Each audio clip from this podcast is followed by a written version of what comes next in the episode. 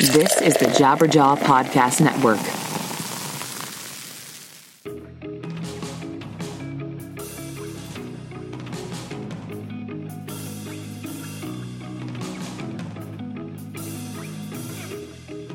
What's up, everybody? Welcome to another episode of 100 Words or Less, the podcast. This is our best of 2015 episode. Now, I'm gonna I'm gonna lay down some track for you here because this is um, unfortunately one of the people who typically is on this show is not on the show. So Jeremy Bolm, good friend of the show, good friend of mine, good friend of the other guest on the show, Joey Cahill. He well, let me back it up even further. So we had an episode in the can and recorded in December. And I don't know what happened, but basically the episode was deleted. And I could not find an audio file that made this sound appropriate. And it sucks. And I hate it when that happens. And honestly, it's only happened to me one other time. And I felt like an idiot. So we needed to re record it. Jeremy, unfortunately, recently got in a car accident and that really threw him for a loop and threw off his schedule, threw off the time in which we were supposed to record this. And basically, long story short, I couldn't keep pushing this back until like February or March. So, you know what? You're going to have to settle with myself and my very, very good friend slash owner of 6131 Records, Joey Cahill, on doing the year end episode. I hope you enjoy it. It's honestly one of my favorites of the year because we get to talk about all the music that we liked over the year, and then all the movies and all the television show. So it's uh, it's it's a long one. Obviously, uh, you're looking at the uh, timestamp right now, and you're being like, "Whoa, two hours!" And it's like, yeah, that's that's what you're in for. So strap in, enjoy, and hopefully you will come away with some records you can listen to, um, some movies you can check out, and uh, you know either yell at us for missing certain records or you know whatever it is that you like to do on these things. So, without further ado, here is the special best of 2015 episode with myself and Joey Cahill talking about our favorite records, movies, and TV. And you'll you'll join us mid conversation where we're talking about um, you know frankly I can't remember. but we'll be talking about something uh, interesting that'll kind of segue into. And actually, I just realized that we recommend some podcasts as well. So there's a lot of recommendations in here, and I know a lot of you really enjoy this. So again, I apologize for Jeremy. He wishes he could have been here, but um, it just didn't happen. And all, for the first time as well, we actually had to do this over Skype just because of again scheduling. So here you go. There's enough preamble here, but trust me, you'll still enjoy it. And um, I will. I won't even talk to you after the show's over because really, you don't need to hear from me anymore after talking for two hours. because I, I, was thinking about after our last sort of powwow in regards to music, and then obviously our last conversation with the you know death of Rdio and how trying to find a suitable replacement. It um, I like. I, I, I'm actually becoming nostalgic for my MP3s, like my own iTunes music file. like, I, I find myself scrolling through that a lot more in regards to like not even looking at what's on Apple Music, but just being like, oh man, like what stuff is not readily accessible on streaming sites and services that I can listen to? Like, oh, do, do, you do that at all? Well, definitely. I, uh, and I mean, not necessarily my my go to, but that's you know in the car. Nicole and I listen to Into Another Seemless, and that's the only way we can because it's not available anywhere else. That's true. Um, so yeah, there's definitely stuff. Yeah, where I'll because I have iTunes Match or whatever. Oh yeah, that, that thing's called. So it's you know a bunch of crappy metalcore CDs that are definitely not out there. That I will uh, be like, oh, this is still good. Nope. Totally. You're like, great! I got my Red Roses for a Blue Lady CD. Awesome. Never liked that band. No, I know. You, you and I agreed on that. but Comey Eternal, man, that was Oh, dude, I I loved how much you loved that band. That band was great. There's actually a uh, previous guest on the uh, podcast, this designer named Jon Contino. He did an uh, unbelievable like '90s metalcore mix on Rdio that was just like, I mean, a good eighty percent of it was just unskippable. It was like every song that came on, I'm like, oh, dude, are you kidding me? it's like Hello 2001, Hello 97, Hello 98. It was just so That's great. Awesome but yeah, it's it's weird where like now that everything is accessible, I'm like going back to my sort of um I don't know, like I gotta just I gotta listen to the stuff that no one knows about sort of vibe. It's weird. Yeah. Totally. The um and so you you're the percentage that you broke down before for me as far as like how you listen like podcasts, vinyl, streaming, like how do how do you break that down in your life? Um, so I don't listen to vinyl as much as I'd like to, just because it's tough. I don't really have like a room for it necessarily, or a separate space, so it's just in the living room. Right. So when you know, I'm like cleaning up with you know Everett's running around, like we might listen to some records. He's very curious about the record player, so that's exciting, sort of. exciting that he's curious. It's terrifying that he will touch it. Right. and then so like you know and then i listened i really don't listen to music in the car re- rarely ever unless it's to listen to like a new 613 record to you know not listen to it on my computer speakers um, and uh, so it's usually just podcasts in the car and then spotify at home like playing when i'm playing video games or just not listening to records Right. Um, so it's i mean i would say it's i'd say my 50% podcast and then probably like 25 25 streaming and, and vinyl Okay. That makes Um, sense. Do you, and do you you don't listen to any like you don't listen to other like any other spoken audio like you don't listen to audiobooks or anything like that? no i i always think about it but i get so like there's certain podcasts that i have to listen to Right. that if i get too far behind i get really mad at myself Right. so Well, I don't, and I don't do enough driving to, uh, to even catch up on my podcast these days. Right. Like the uninterrupted like oh I got a, you know, 2 hour stretch that I'll be able to Yeah. knock out, you know, one eighth this book or whatever. Yeah. Well, speaking of podcasts, like I know we didn't talk about this at all, but like you know, what are your uh, like once the new episode is published, what are your you know top top three, top four sort of uh, sort of shows that you go to? Uh, present company excluded because Yeah, obviously, obviously. I mean obviously, Uh, My boy Bill Simmons, um, pretty much everything on on the watch or no on uh, channel thirty three, um, including the watch, Sure. which is um, Chris. What's his last? Why I forget his name? Andy Greenwald and Chris Ryan. bleh. What is it? Chris Ryan. Chris Ryan. Um, my girl Juliet's got a couple new podcasts. You're ex- Uh, you're, bachelor party- you're extremely excited started. about that. She's got a bachelor podcast that's pretty great. Um, but besides, like pretty much those those like Bill Simmons and anything on channel or most things on channel thirty three. Um, and if it's you know um, like the slash film cast, I listen to pretty much as soon as possible once I've seen the movie.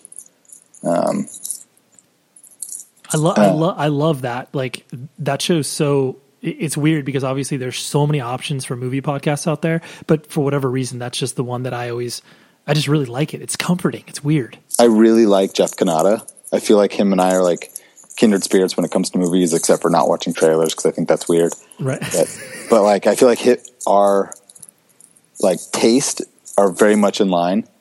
Um, and uh, oh God, uh, David Chen just makes me mad. yes, he says very, um, very uh, provoking stuff. He always has to be the one, the difficult one. Um, but uh, yeah, I really enjoy it. I like I like hearing their take, um, especially if I agree with them. I don't like feeling different. Yeah. You're like, I don't like looking on the outside of this. But aside from you know those podcasts, there's there's a podcast called uh, the Houndtooth or Houndtooth. To discussions with Moshe Kasher. Yeah. I love I, it. I haven't listened to that at all. It's really good. Okay. I like Um, him. I like him a lot. Me too. Um, the recording is always a little a little spotty, but um, it uh, it's always interesting just hearing. Because do you know the the concept of it? You just usually like they have a subject and they bring like a sort of professional person that is related to that subject. Or am I correct? Yes, and then like uh, there's usually two or three comics that kind of like you know chime in with jokes or ask questions, and it's always it's always interesting and funny at the same time. Nice. And talking about subjects that a lot of times they're like, oh, I'm curious to know about like, you know, the gay movement in San Francisco in the seventies. Sure. Like, some of those are super specific, and then like the most recent one was just religion.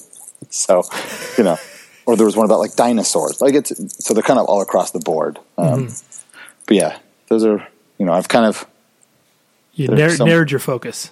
yeah. There's ones that you know like I WTF I've never listened to anymore. Um, unless it's like, uh, and I'm sure this is breaking your heart, as you love I do worship his wor- wor- worship his his canon. I just uh, once he got past like through all the comedians he had beef with, it just didn't wasn't as interesting to me anymore. I like the tension. I, I don't like the. I don't know. Yeah, yeah. No, I I, I can understand. I mean, he, he as a person, he's obviously uh, changed, and he's definitely keeps things very um, very free flowing now in ways that he didn't. Um, well, I guess he always has, but uh, in in this respect, where it's just like he doesn't, um, you know, he does like literally no research for a lot of these people. Sometimes it's like the famous actors, he just kind of walks through their IMDb page, like. Yeah. well, that's and that's kind of like there was it all. When I think I started turning like, be, not being anti Marc Maron, but like just being like I don't need to listen to this every every episode. Is when he uh, interviewed the guy from the Shins, and it was right after their last record come out, and he had fired every member of the band and just brought in like new people. And I was just like, "Fucking ask him about this! Like, let's get to let's get to the dirt. Like, what's what's the story?" Right, And it was just like blowing smoke for an hour, and it was like, okay, right. He leaves, yeah, leaves questions on the table. Yes. And then when he interviewed Conor Oberst and talking about Bright Eyes was just like, his face palm after face palm. Right. Sure, But uh, but yeah, you know, but those are probably my uh, your go-to ones. yeah. The uh, yeah, I, li- I listen to way too many. I mean, I, I it's like I'm looking at my uh, Overcast player, uh, and it's just, I mean, it's absurd because I, I there, I mean, there's no way I'm ever caught up on anything. Um, usually I'm always like one or two behind, but it's like the uh, Jamey Jasta's podcast is really good.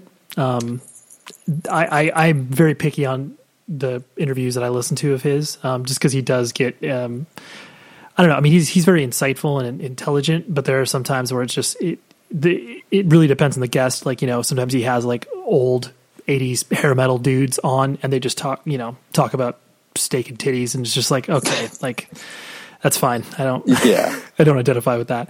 Um, the long form podcast is really really good if you're into like journalism or um, you know the press that sort of stuff, writing in general. It's just really really interesting because it's a world that you know most people exist around but have no idea it's like what does it mean to be a freelance writer do you get paid by the word and like all this other stuff where you're just like huh that's really interesting how that works and like how do you write for gq and then how you do also write for you know national geographic just really interesting stuff Interesting. yeah, and then the, uh, I mean, this show's really popular, but uh, a lot of people still, especially in our sort of world, don't listen to it. That ninety nine percent invisible show, um, just you know, kind of mimicking the same sort of idea of what you're talking about with Moshe's podcast.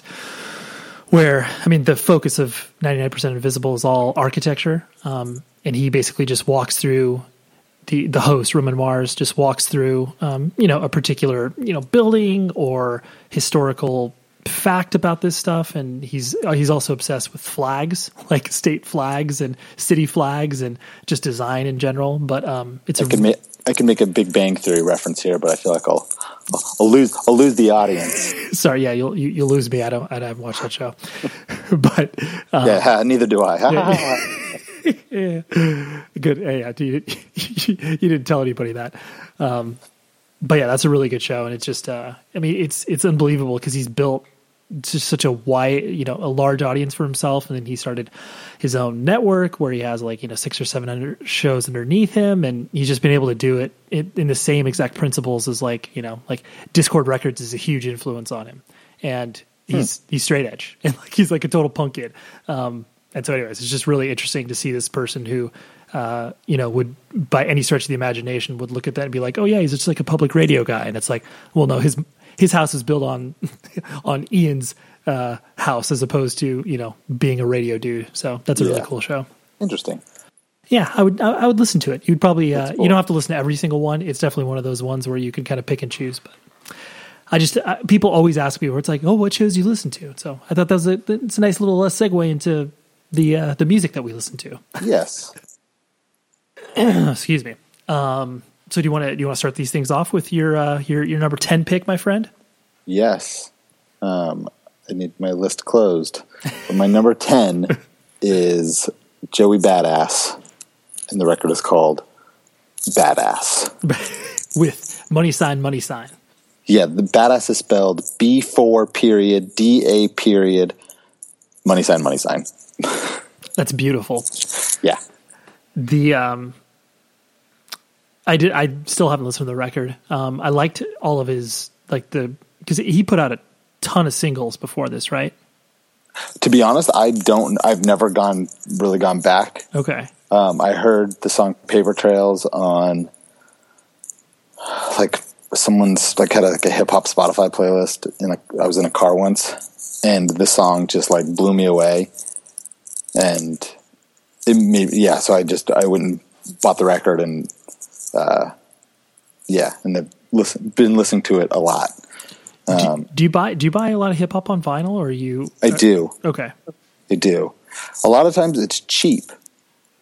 I mean, it, you know, not like the new Kendrick Lamar record, Yeah. but Right. Isn't that like 60 bucks or something? probably something. I'm sure it's outrageously expensive. I saw I saw one today that was it was only thirty, but you know that seems I don't know. It's a, Yeah. Whatever. I don't even really like that record, but you, feel, you feel like you need to own it. I kind of do right. because I feel like I should like. I don't whatever. I don't not like it. Yeah, but no, I mean, I, I understand what you're saying. It's like there there are records that it's like it gets such a uh, groundswell of support by either people you trust, admire, whatever description you want to put on it, and you're like, well, everyone gets this, and like it's a cool record, but like I don't worship at its altar. Yeah, So I I get- appreciate it. Yeah, I get that. It's like, yeah, way to, way to go, dude. You met Barack Obama. Like people love this record, but it's just you know maybe it's maybe it's not on my top ten list, which is not on I, it's not on either of ours. So So there we go. there we go, Pitchfork. Um, yeah, but uh, Joey Badass just has like this like total '90s like '90s vibe to it that I love. Um, and it's just I don't know. It's just and that song, yeah, that song "Paper Trails" just blew me away. Nice. Yeah, I, yeah. I got I got keyed into him because at one point when I was at PETA, we were trying to work with him on something. I think he was like you know some anti fur thing or whatever, and I just remember obviously the name is hilarious, so I immediately was like, oh. Sure, like I got to check this guy out, and then I listened to him. I think it was just like some singles, um, and I was like, "This this dude was cool." Because I, I think I listened to him, and um, oh my gosh, I'm totally blanking. This this dude named Kid Ink, and like it was like in a matter of two weeks, I was listening to all these like random hip hop dudes that I'd never heard of before. Um, I think Vince Staples because he had some singles out at the time, and it was just like That's an, that's another record that got a ton of hype and it's good, but it didn't like I don't know. yeah, that was that that was the. I mean, if I were to you know kind of make a default slot for hip hop in my top 10 list, that record probably would have been in there for me. Uh, probably just because I listened to it the most out of all the hip hop stuff that came out this year. But it, you know, it still, it didn't crack the veil if I uh, was comparing it to all the other records I put on there. Did you listen to that Big Sean record at all? Uh uh It's great. Okay. It's great. You, you are Um, you are you are uh, you are my hip hop aficionado. You and Scott Arnold, even though even though Scott Arnold has a tendency to be like, well, to be fair, the new Justin Bieber is pretty good, but um, he always comes out of left field with like, "Do you listen to this?" Uh, no, I haven't, Scott. I guess I will, maybe. Uh, Scott and I were texting today about the challenge, the greatest television show ever. The fifth fifth American sport, Might be fourth. Might be. Uh, better than hockey, I mean, yeah. better than golf. I mean, and you know, once football is outlawed, you know, something's got to take its place. So why not? Why not have it be the challenge? You know. I never really considered this, but there has to be. Well, no, there, you probably can't gamble on the challenge, right? Like, there's no lines on it. No, there's no lines. I know people do like Fantasy drafts. fantasy drafts, Yeah, yeah. but I mean, even that, like, you can kind of like. I don't do this, but I, I know, you know, like, I think like Jacoby and Juliet. Pro- Right. I'm talking like they're my friends. Um, like I think by like I know they're not allowed to like post on social media, but it's like sometimes you can kind of like by the time when they start posting, you can tell when they're bad. You know, so Yeah. there's, I think there's holes in that. Uh, Yeah, there's no way that you could like theoretically bet money on something that has already been predetermined like eight months ago. yeah, um, Well, yeah, no, I'll have to, I'll have to uh, dive into that record a little bit further. Um, my number 10 record is the Foxing record, Dealer, it's called. And I, I think I remember you saying that you dove into it a little bit more after our, our last conversation. I did. Um, it was very good. Beautiful And record. it's a record where I wish I would have been able to spend more time with it because who knows where it would have ended up. Mm-hmm. But yeah, it is a. I was impressed. because I just I wrote I, I I don't know why I really wrote the band off as just like oh yeah here's like a me without you junior like I, I saw them with the Hotelier they played at Chain Reaction and they were good but like they were really energetic and like not like you know like at the drive-in like spitting on their heads or anything like that but I just got that sort of you know energetic vibe from them. But then this record is obviously so subdued and casual and laid back and textured and just you know really thoughtful, especially for what I I presume that these dudes were like in their early twenties, but most of them are in their mid to late twenties. So that's you know makes a little more sense that they could write Yeah. a record like this.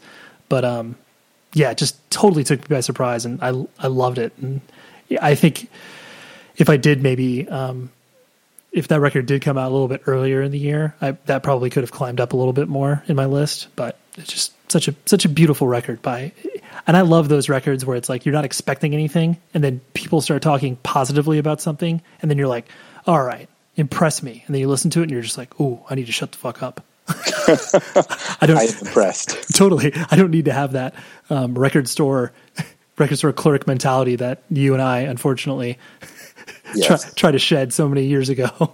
Yes. Uh, Sticks with you forever. It does, but yeah, but way, way to go, guys! Way to uh, turn turn a uh, you know music snob's heart around.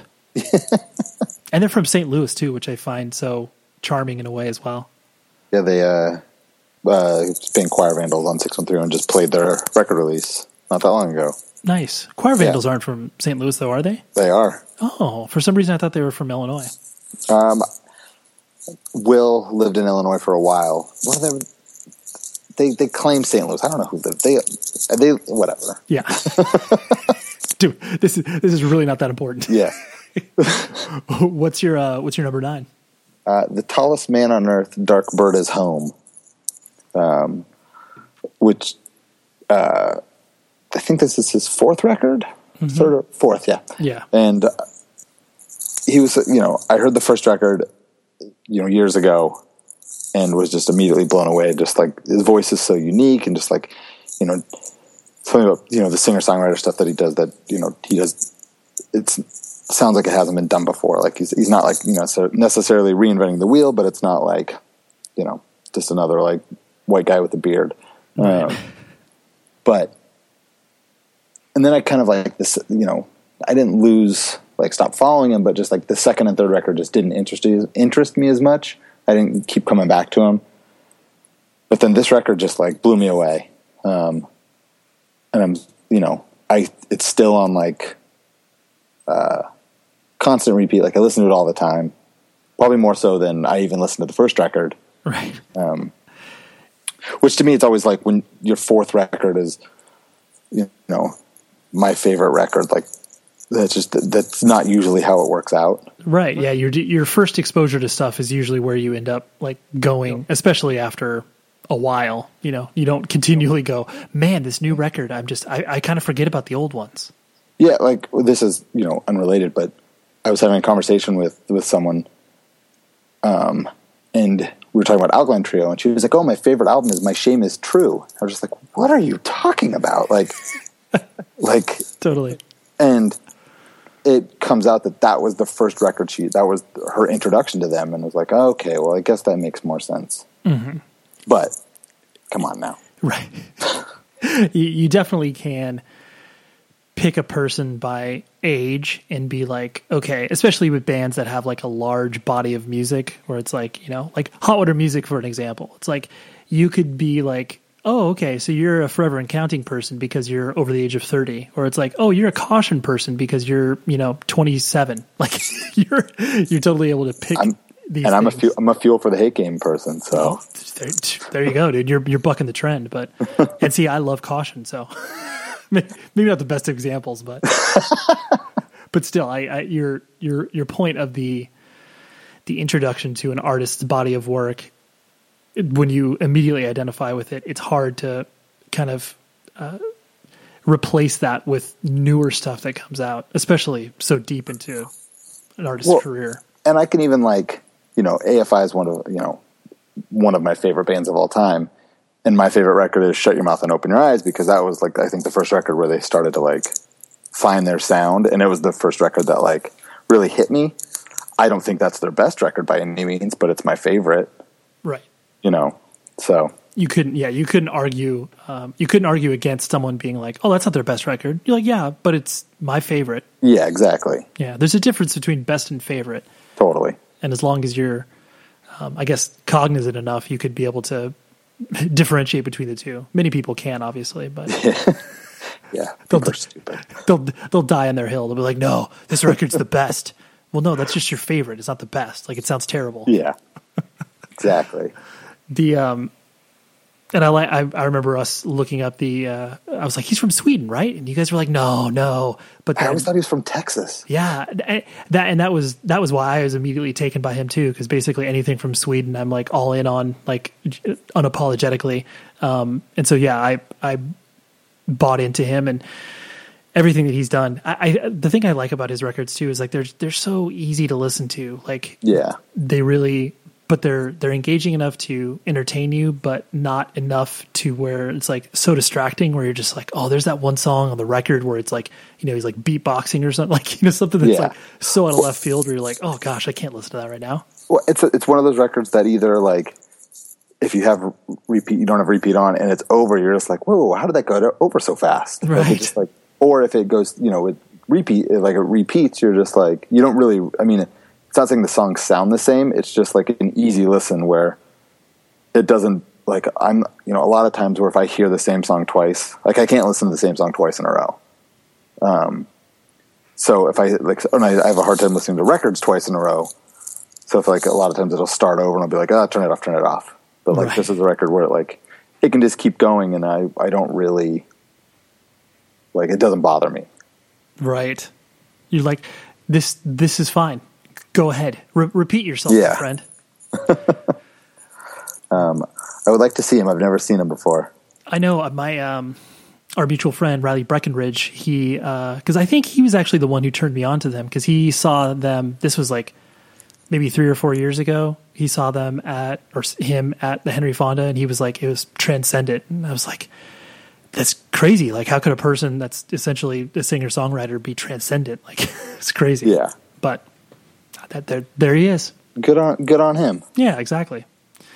Um, my number nine record will uh, inflate your ego, Joey, because you released this record. uh, it's the Julien Baker record, "Sprained Ankle," and um, obviously you released it, so you're very biased, and you will agree with almost every word I will say here. That's really good. Yeah, right. um, but the, I mean, I, I definitely, uh, obviously, primarily listened to it because you released it. Um, I mean, you know, I probably would have found the record otherwise, but I wouldn't have been so on top of it if it wasn't for Yeah. my relationship with you. But the, uh, it was just so, so nice to listen to a record that, you know, you could tell was just coming from every right place. There was no pretension about it. There was no goals. There was nothing nothing going on besides this record was recorded and people heard it and then people wanted to release it and then more people are following it along. And it's like it's every every way that an artist or band should be exposed. That's like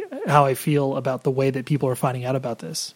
Totally. It's just it's like a really I mean and being on, you know, the The business ground end of it all. yeah, like, and you're, just you're the seeing- you're the suit. I don't trust you. yeah seeing like the the like watching it happen and watching her you know get more and more attention is like it's really cool to see on this end you know? Um yeah. And it couldn't happen to a, a sweeter girl so. Yeah, she seems like uh, she obviously has a very good head in her shoulders. She's intelligent about it all, and she's just like she's looking at this for what it is, which is is an opportunity as opposed to being opportunistic. If that makes sense. Yeah, she has you know no there was no intentions of like I'm going to make it. Right. It was I'm going to I'm in my dorm room away from my band. I'm just going to write some songs. Oh, go record them, and then you know, fast forward. Uh, you know, this record was done maybe a year year and a half ago, Mm-hmm. and it's like, yeah, that's clearly not what's happening anymore.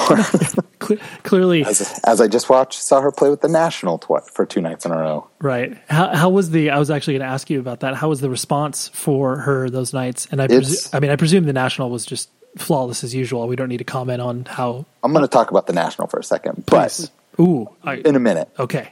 Um, It's, I mean, she's by herself. She has no band. It's her, her pedal, her pedals, and her electric guitar.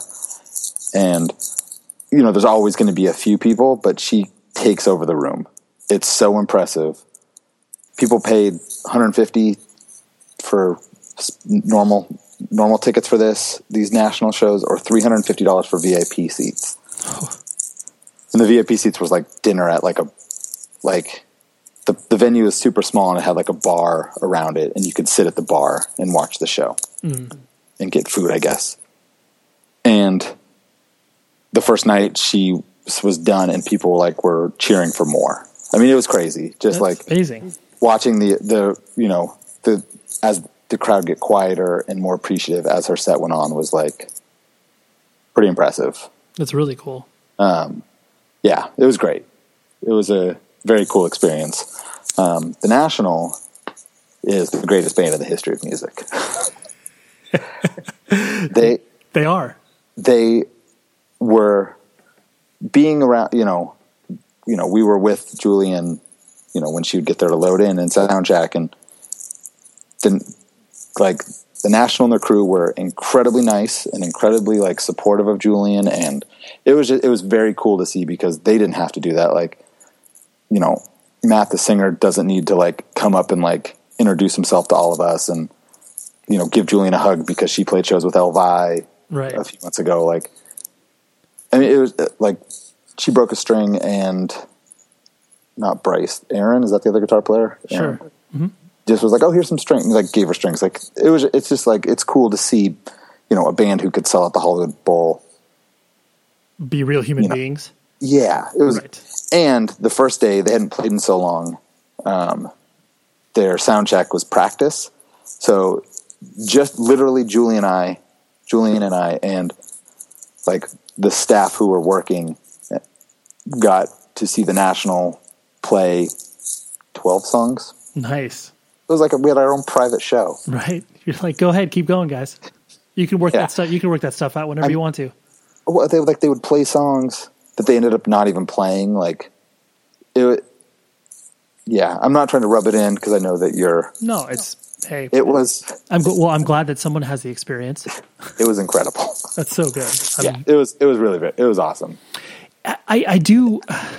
And Aspen is the weirdest place in the world. Well, I mean, it's Aspen. It's basically it's like putting putting a really really really rich town on top of a mountain, and then being like, "Hey, all you local people need to get along with everybody here with all this money happening." It, it- yeah, the the thing that scares me about the national we just just because like you and I and like most of our friends are so near and dear to this band watching them grow and just watching them play and be the massive band that they are is like I don't like I don't know where they could jump next, you know? Like how much bigger can they get?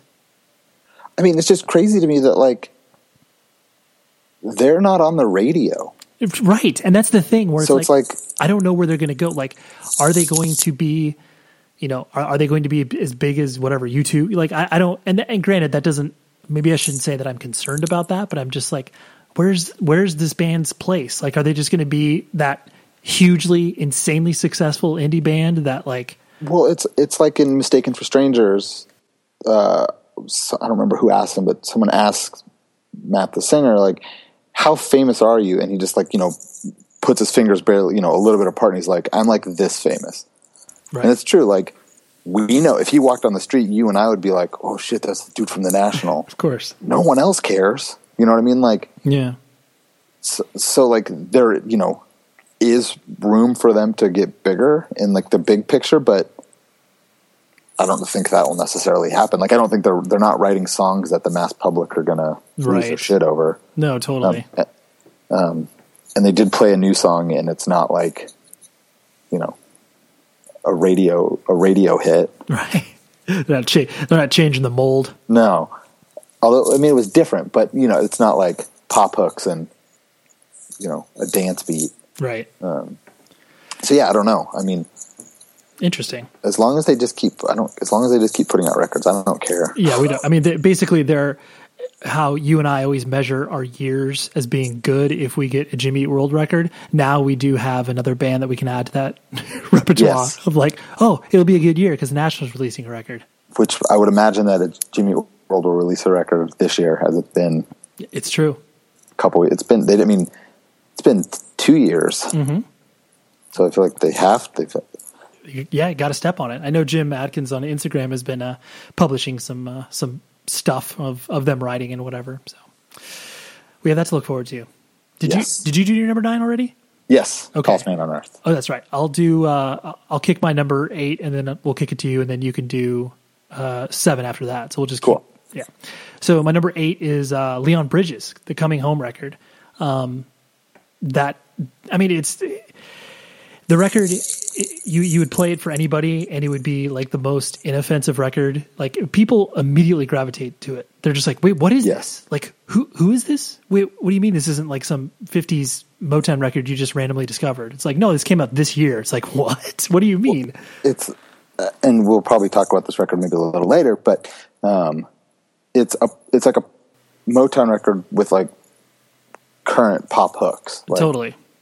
i mean it it doesn't sound it's it could fit in that era but it doesn't sound dated at all Mm-hmm. like it sounds current And I think the thing about it too is that it doesn't sound. I know I use this word for describing Julien, but like it doesn't sound contrived because I, I think it's like you can tell when people are trying to capture a specific like feeling and moment and are being very um, calculated about it. And like I mean, clearly, like Leon Bridges knew what he was doing with this. Like this wasn't accidental that he decided to dress up like how he does and how to make his record. Like I, I don't mean to paint that broad of a. Or, I- I, don't mean to say that this wasn't just like oh happenstance, but it's like it just feels um, uh, authentic, yes and it comes from that place where it's just like, no, this is the music I grew up on, this is the music I love, but I want to put my own little you know new 2015 polish on it.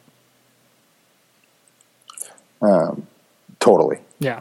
So yeah, the record's the record's awesome. I, I'm really I I do want to see him live. I have watched some videos of him on YouTube and looks awesomely solid. So see I, here's my i he was on saturday night live recently oh, I didn't watch that at all.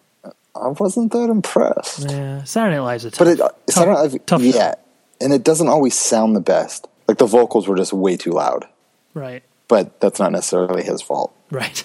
Um, but it was weird because he, I don't remember the first song he played, but his second song was The River, which is like the least like Totally. TV, like, Yeah. I'm like, Pretty- it's, pretty low- awesome, it's pretty- awesome that he played that song. Yeah, pretty low key for that sort of Yeah. Audience. Like, hey, new audience who's never heard me before, I'm going to play a real slow, quiet song that's Totally. just me, another voice, and a guitar. right. We'll just we'll chill you out here. Yeah. it was, it was cool. That was good. The first song, though, I was not that impressed by. Yeah, I'm I'm I mean I mean I whatever the next time he comes through like not excluding when he's coming through well like literally right now um I think you know he's gonna whatever he's gonna play the Hollywood Bowl he's gonna I mean he's gonna be in such a massive venue that you'll be like oh wow so I guess yeah everybody likes this record Yeah. Well, uh, yeah, it was, I think over the weekend, we were, Nicole and I were in uh, Kate Spade store and it was on in there. You know, Oh, it's just, totally so, yeah.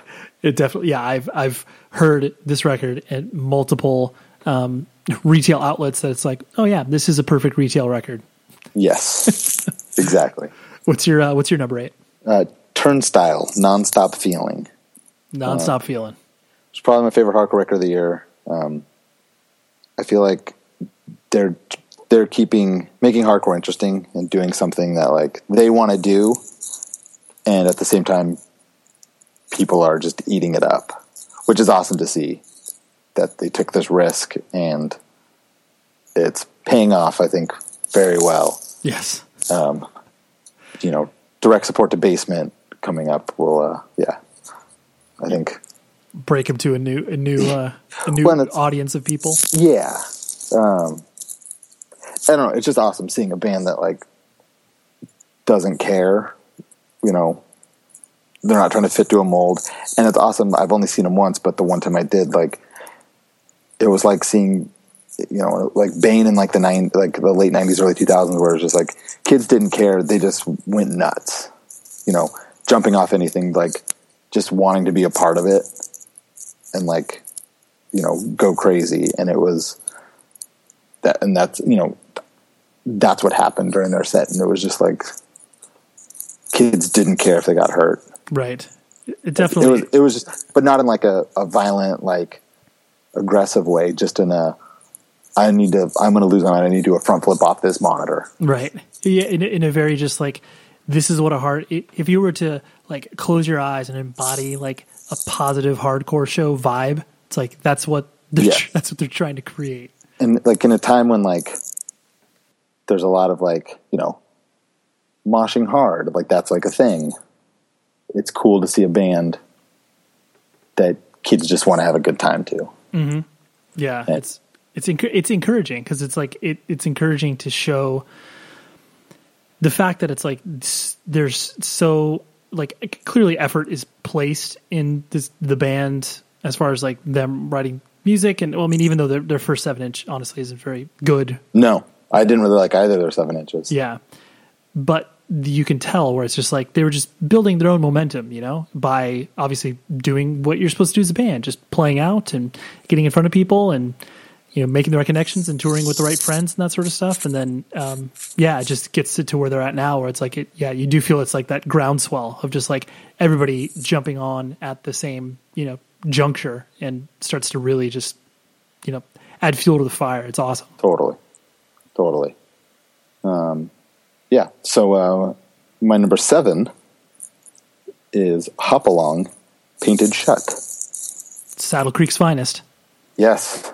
Um, there hasn't been a, a Saddle Creek record I've really paid that much attention to in a few years, so it's cool to um, to have another one.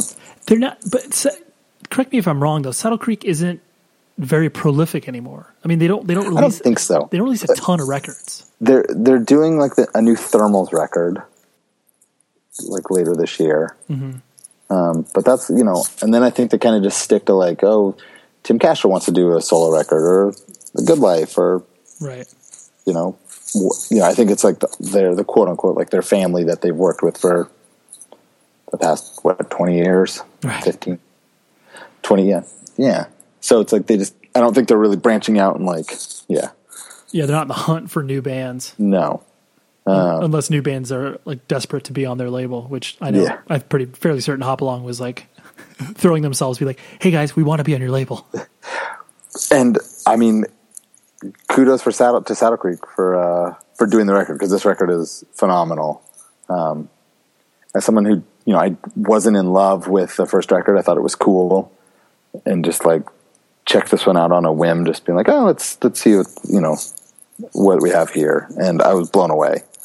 Just her voice is very cool and unique.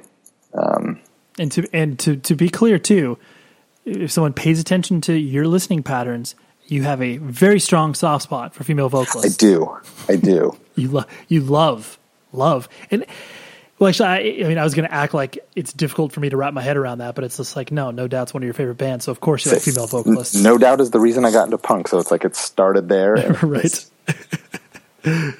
keep But- on trucking.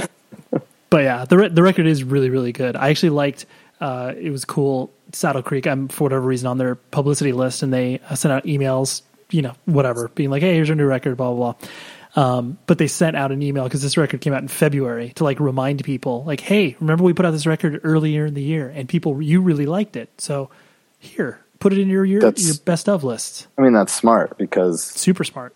yeah. But I'm looking at my list Joey Badass, I think, came out in January. Turnstile came out in January. Hop Along came out in February. Yeah, you're early adopter there. Yeah. Huh. Interesting. And how do you how do you track your list? Do you just like keep like put songs a- in a playlist, or you just have No, I just I just have a list in my phone of uh, records I enjoy, got it?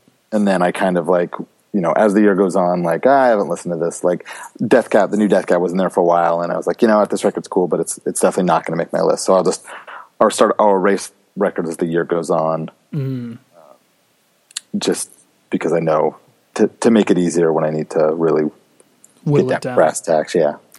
The uh, I just I usually put like my favorite song from a record on like a best of 2015 playlist, and then there I just kind of sort through the list and be like, all right, this was good, but it doesn't make you know doesn't cut muster. Um, and then I kind of pick my list from there because in that way I can reflect on it, you know, whatever a couple years down the line and be like, oh, what did I really like in 2015? I do that also. I just always forget that it's there, so I forget to add things to it. totally, your your list is your definitive, Yeah. the way you sort. Yes. Nice. Um, my number seven is the because of course, as you know, me and my love for soundtracks. Uh, I, I would be remiss if I did not have one, if not two soundtracks. As pretty pretty soon, like maybe in like two or three years, it's going to be like All soundtracks. eighty percent soundtracks. Um, this is this was is the first entry. It's the uh, Ex Machina soundtrack by uh, Ben Salisbury and Geoff Barlow, um, who one of them I think has some tangential relation to Portishead in some capacity. I can't remember, Huh. but it's their uh, it's their first score that they did together. Um, and you you saw the movie, right? I did, and I actually recently, when I was back east, bought the soundtrack on vinyl. Oh, there you go. Was it on. Beau- beautiful white or beautiful blue? I believe it's on white. Nice. Yes, that is the uh, that is the retail variant. But um, Yeah, yeah, I haven't listened to it yet, but it's okay. It's in your collection, man. Um, the yeah, it's just it really reminds me of like because last year, if I'm not mistaken, I put the Gone Girl soundtrack in my top year end list. Um, it, it reminds me a lot of that because it's very minim- minimal, electronic, atmospheric. Um, but then there's enough to make it sound like songs as opposed to just like creating atmosphere. Um, but it's just it's just really really good. And then plus, it's like anytime to me, I also define the success of a soundtrack, uh, and especially one that obviously isn't like an actual soundtrack in regards to because there's obviously there's a score, which technically this is a score, as opposed to a soundtrack, which is just a collection of songs that were featured in the movie. Yeah. you know, like our our eternal favorite, uh, Batman Forever. Um, I don't know why I always reference that, but Kiss from a Rose. dude, for sure. And U2. I think they they were on there too but uh, but yeah, this is a score. So um, anytime a score actually makes me want to rewatch a movie after listening to it once or twice, that's when I'm like, okay, that's successful because they kind Yeah. of. Or you watch the movie and then you're just like, God, I gotta listen to that score. Um, so yeah, this this totally did that, um, and I, I just like it now. Where I'm so heightened in watching movies that I pay such close attention to the music that's featured in it that it's like it's almost like the moment that I'm done with the movie, I'm like, okay, I need to get that. this, this needs to be part of my collection. God, I had just. I mean, there was, and oh, it was I, when I saw that movie, The Guest, Oh yeah, and I, like the second was over, I was just like, why is this not on vinyl? Why do I not have this yet? What? It, like, I need this right now. totally. And I mean, it, it like, but I mean, music. I mean, obviously, you know, music helps make the movie. Like, obviously, like that's why it's there. But like, you think of Mad, like Mad Max Fury Road, and like the like the music that's in that movie. Like, if it was any different, I don't think that movie would have been as good. Mm-hmm. Um, it's such. Yeah. it's like to me, it's almost like more difficult to do the job of like a composer because it's like so much is writing on your music, but at the same time, it's also like so underappreciated. You know, like Total. Whereas like obviously a band like you know they put out a record and everyone that's the focal point but this is like to accompany it but then also not overshine it it's just like where do you like in your head where do you draw that line you're like this is going to be the best thing ever but it can't be too much to distract from the awesomeness that is the movie Um, I have a question about soundtracks, Do it. or a specific question. Do you think um, Explosions in the Sky get um, checks from all of the soundtracks that rip them off? I honestly, I would not. I mean, I know you're asking that kind of jokingly because everybody, Yeah. but there has to be like th- their lawyer is 100% like on retainer, actively pursuing the the, the I mean, mimicry that is going It's on. insane. It is. I mean, it's it's obviously it's like thievery, except they're the people are changing it enough to where it's just like that that little. Oh no! It's like whatever. It's like you know, Vanilla Ice, and obviously, uh, Yeah, din, din, din, din, din, din. Well, mine has a totally. yeah. I, I, but I mean, I think they're a good example of like, you know, Friday Night Lights was an incredible movie, but if it, you know, had a different sound, like a different score, if it was just like, you know, Joe Schmo did it, would it have that movie been has have been as impactful? Right. Nope. I don't. I, they were like the first i mean for me like the first time that i remember like a soundtrack being like why what is this mm, even though i knew it was them. but like you know what i mean like Well, again, no. I think I think it's important to make the distinction. It was a score, you know, even though it was a Yes. band performing Yes. it. But it's Yeah. like, it, it. No, I agree. It's definitely the. I mean, the main reason that we paid attention to it was because we both liked explosions in the sky. So it was like that, that curiosity. But then just to listen to the both of that combined, it was like, oh, it was a no brainer to be so in love with the music that was featured in the movie. But yeah, so but yeah, ex- i'm still mad i'm still mad i don't have the original on vinyl i, had, to, I- had to get the repress Mm, Well, you got the repress. You can you can buy mine for 150 bucks. I have, I have it framed on my wall. the uh, I'll do my number six and we'll bounce it back to you. Yep.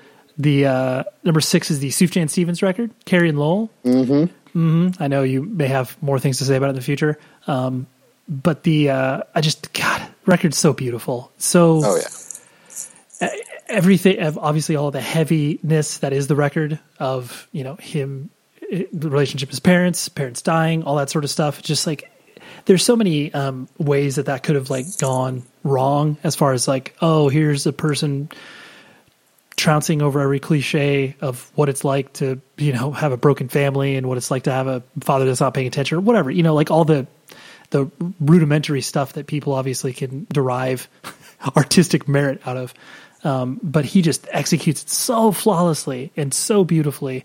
And uh, even if it's like you don't engage with the lyrics there's no way that you can't listen to the music and not be moved you know? Totally.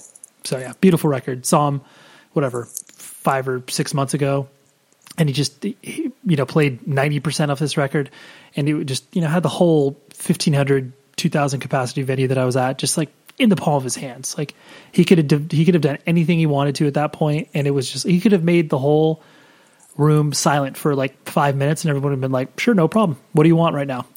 it was just so it was so cool to watch that uh, take place from an artist who's you know I mean theoretically huge. You know he's in the, in the same fashion as um, you know Leon Bridges record, where it's just like you could play this stuff at any retail store and people would just like, oh, who's this? It's like that's the same way, but this record just yeah, it's so it's so next level. Just kind of puts a lot of other people who are trying to do the whole singer songwriter thing to shame.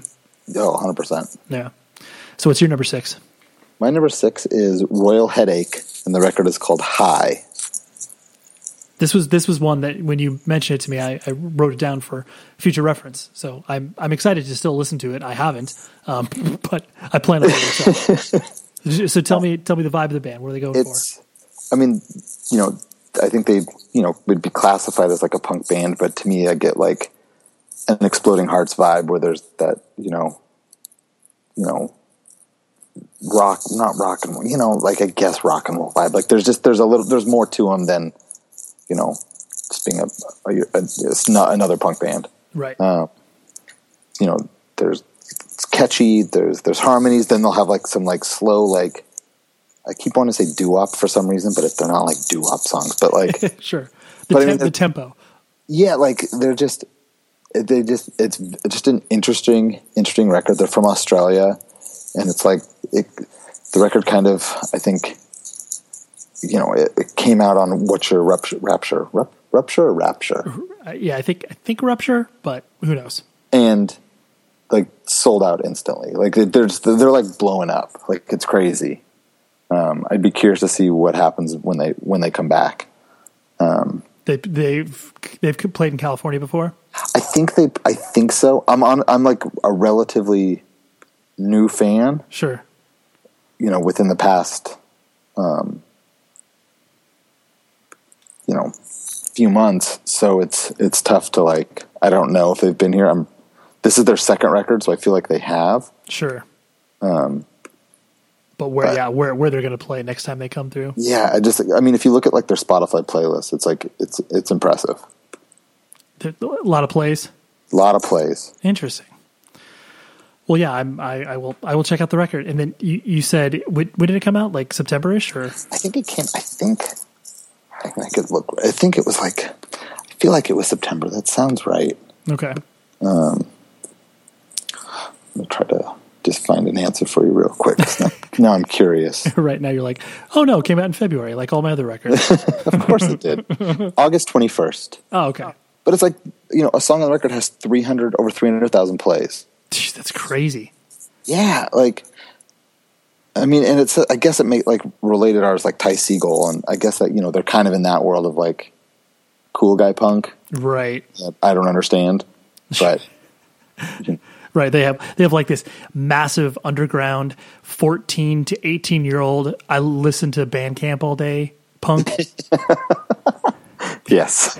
Right that all that for some magical reason have like $75 to spend on a three day festival called beach goth it's like where, where do you, where do these people come from yes right i have no clue and worship at the altar of burger records based in fullerton california it's like what who started cassette store day Right. Oh God. and I, I, don't say that in a disparaging way. It's just like it's in a in a way that I'm like, oh yeah, well I, I missed that one completely. yeah, I mean, good for them. totally, more power to you. And like the impression that I get of these guys is that they just like to uh, hang around, listen to garage, surf, whatever rock punk stuff that they put out, and smoke weed all day.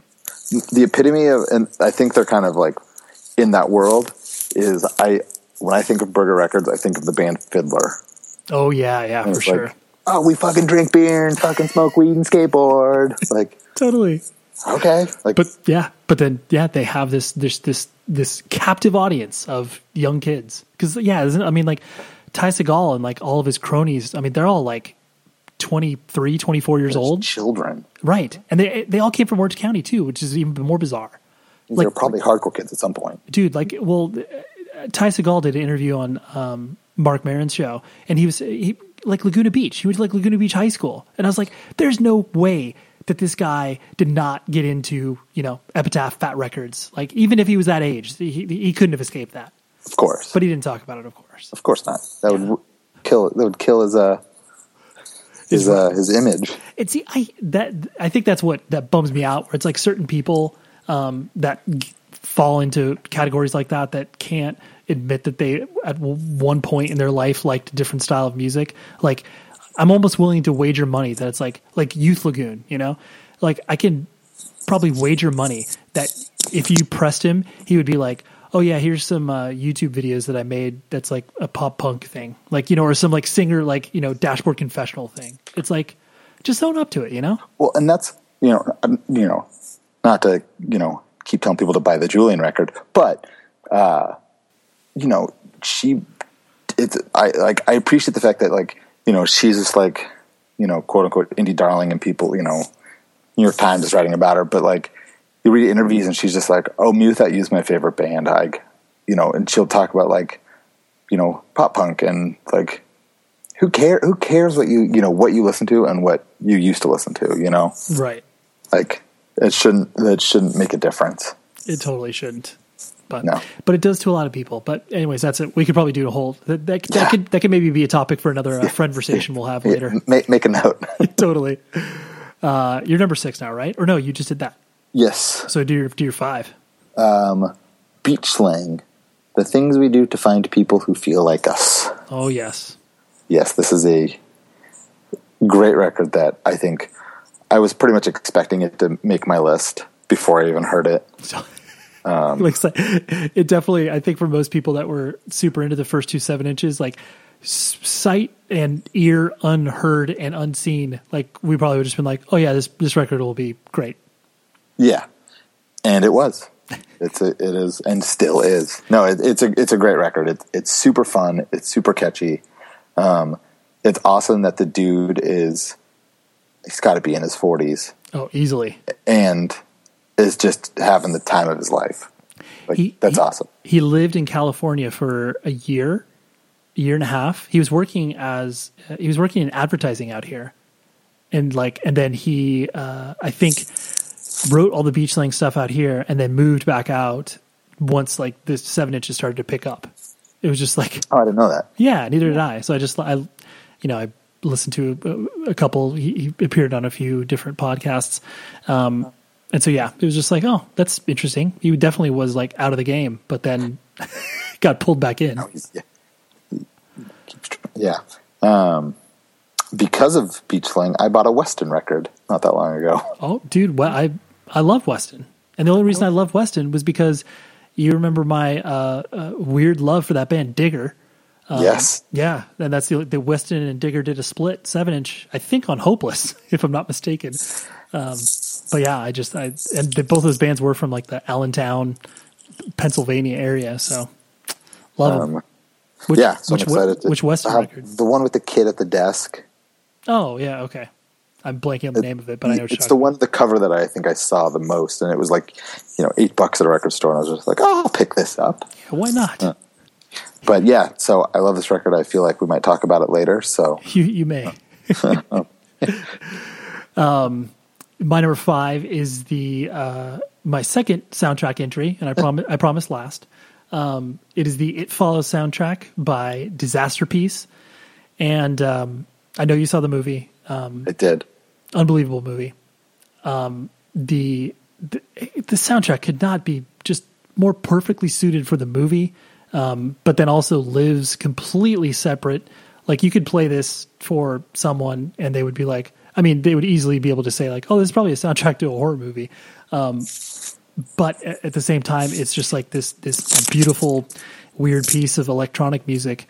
Um, and this because the dude Disasterpiece like i've i've taken a real deep dive into his back catalog um he's primarily known in like the sort of chip tune world which is like you know 8-bit nintendo type music Bringing up Choir Vandals again, the bass player of Choir Vandals is super into chiptune. oh okay there you go He goes to like some chiptune festival every year. nice there's a there's a band called anamanaguchi are you familiar with them Uh, they're apparently not real chiptune. Oh. about because they're in they're in Scott Pilgrim. they are Um, he was telling me why, like what they're like. They don't. They use other sounds. They don't. They're not. Oh. Yeah, he was. so there's there's like a, a hard line in the sand of uh, like true true chip tune versus oh guess. dude my head hurts my head just took it like i'm totally thinking of like people uh, that debate you know true black metal versus uh, fake black metal it's like Yes. there are kids on the other side of the spectrum who are like no dude this is not true chip tune Yeah. Which it's funny that I know this now. i know thank you i'm, I'm now Could aware. share that with you. Yes, thank you. Uh, yeah, the only reason I bring up Anamanaguchi is because I, I think I was at a show at the observatory and it was one of those dual bill nights.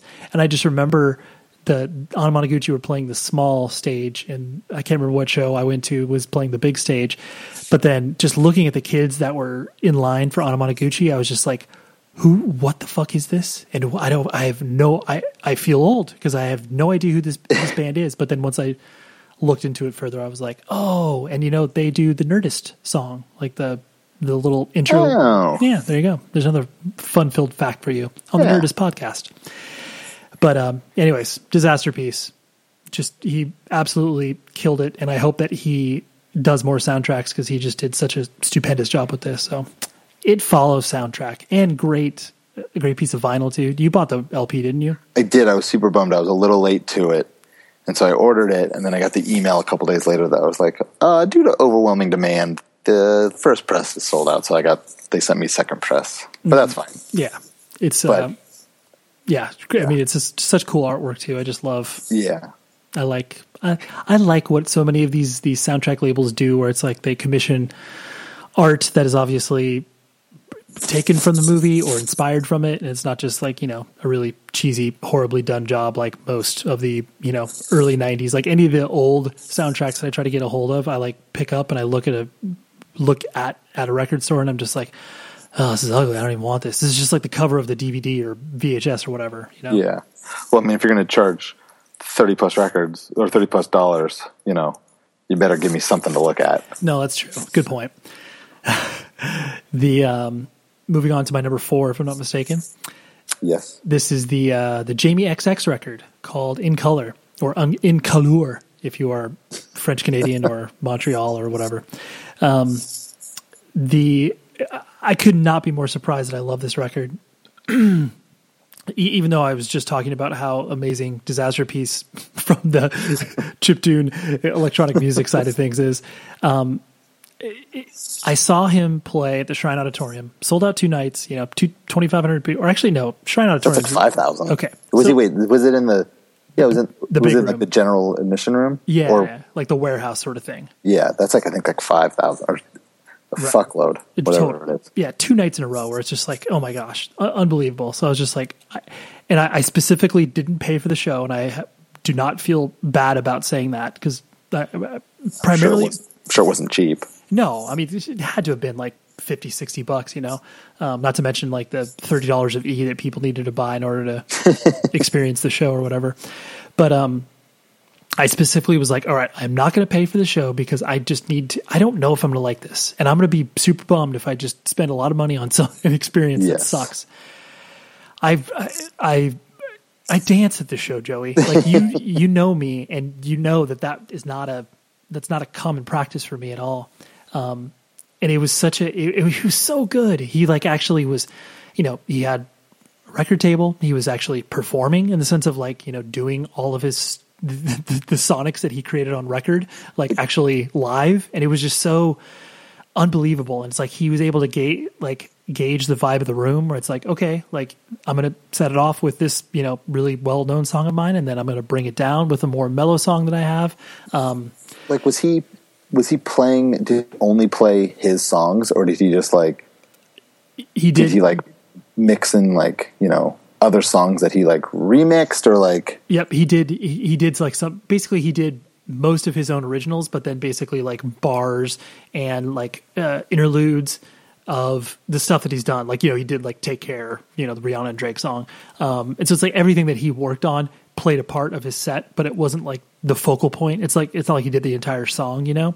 Yeah. Um, but it was just so um, it was unbelievable and it's like i mean he must have played for two plus hours i mean i left like maybe an hour and a half into it um, like i wouldn't say unwillingly because i was definitely like okay i'm tired because he started you know in usual dj fashion i think he started playing at like 11 um, so i was like i'm not about to stay out till like 1.30 in the morning because it's you know monday night or whatever but um, he was just so good and the record it just it it's it's every if you like the XX, like you probably will like elements of it, but it's definitely just you know it's it's everything that he has done from his sort of production standpoint, just kind of amped up and being like, hey, I saved the best stuff for me. Okay, Yeah. are there are there vocals or is it? yeah, there are vocals like there's like uh, I want to say like Young Thug is on a song. Um, And would it just um, were, were those people there? Or would it just like he would just play the like? he I was ex- I was expecting him to have like guest people come out because it seemed like a perfect opportunity for it's like okay here you are in LA like you're gonna Yeah. have you know oh here's Kanye like not like he's on a song or anything but still like have a really big Oh. reveal nothing it's just him so uh, he would just play the songs Interesting. Yeah, it was really interesting, and he he would sing like his parts and stuff like that. Um, but for the most part, it was just all piped in through the records that he was playing. Um, but such, yeah, The- I, I the only reason that I'm talking about this record so much is because it was such a like left field experience for me to be like, oh my gosh, like I listened to the record a lot before, so that's why I was hyped up for the show. But then even after it, I'm like, there's no way I can't put this record in my top ten. So Well, that's a, actually a nice segue into my number four, beautiful. which is Joanna Newsom "Divers," because this record just came out of left field. Like I've I'd heard her in the past and was just not into it. Her voice is Unique. unique to say the least, and it just I was in. I had you know the the rare experience these days that you know because I hear everything beforehand because I'm a, a just a an idiot like that, but like of being in a record store and having you know the guy put on a record and being like, "What is this?" and actually ask, you know, asking the guy working at the record store, like, you know, what it was and buying, buying the record based off that. Like, I haven't done that in a long time. So it was, it was a cool, a cool way to find this record.